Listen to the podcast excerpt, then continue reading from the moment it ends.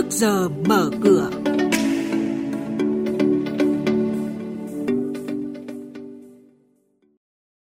Thưa quý vị và các bạn, Tổng cục Thống kê công bố tăng trưởng GDP quý 1 của năm nay đạt 3,32%.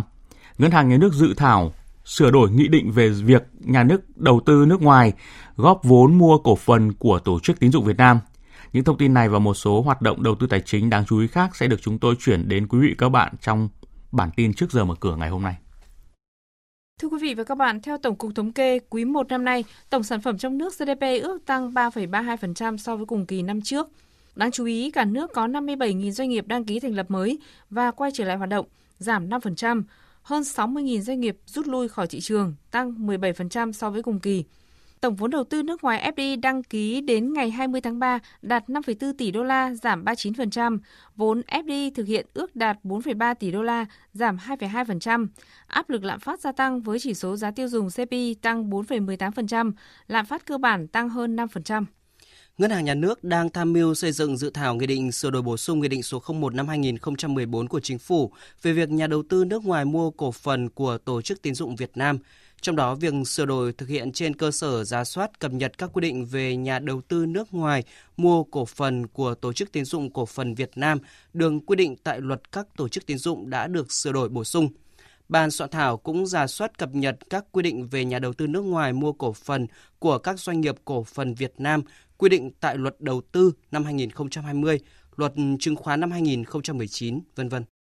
Nhu cầu nhà ở tăng cao khiến nhiều doanh nghiệp đến đầu tư bất động sản tại Bình Dương, nhưng trong đó cũng có nhiều đơn vị chưa đảm bảo điều kiện pháp lý và khả năng tài chính để kinh doanh bất động sản, dẫn đến chậm bàn giao nhà đất theo hợp đồng.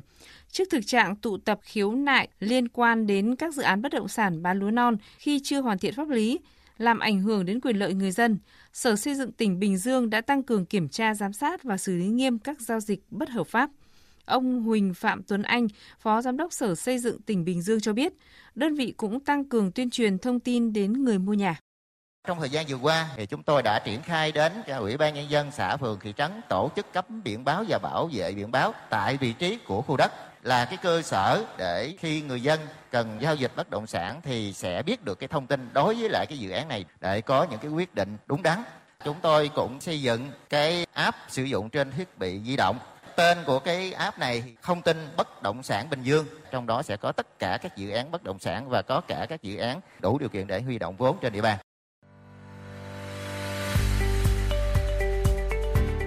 Quý vị và các bạn đang nghe chuyên mục Trước giờ mở cửa thông tin kinh tế vĩ mô, diễn biến thị trường chứng khoán, hoạt động doanh nghiệp niêm yết. Trao đổi nhận định của các chuyên gia với góc nhìn chuyên sâu, cơ hội đầu tư trên thị trường chứng khoán được cập nhật nhanh trong trước giờ mở cửa.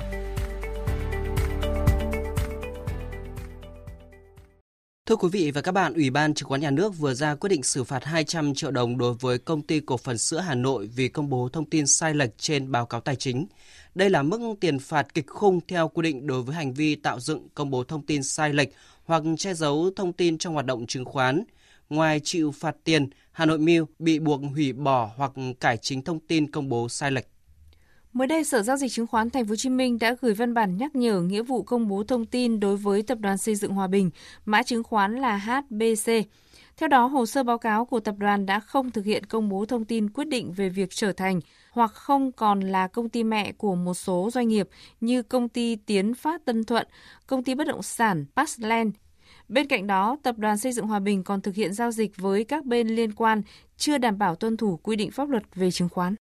Về diễn biến giao dịch trên thị trường chứng khoán, hôm qua thị trường có thêm phiên xanh vỏ đỏ lòng, tức là tăng điểm nhờ sự góp công của các mã lớn khi tìm đến mức giá cao nhất trong đợt khớp lệnh đóng cửa.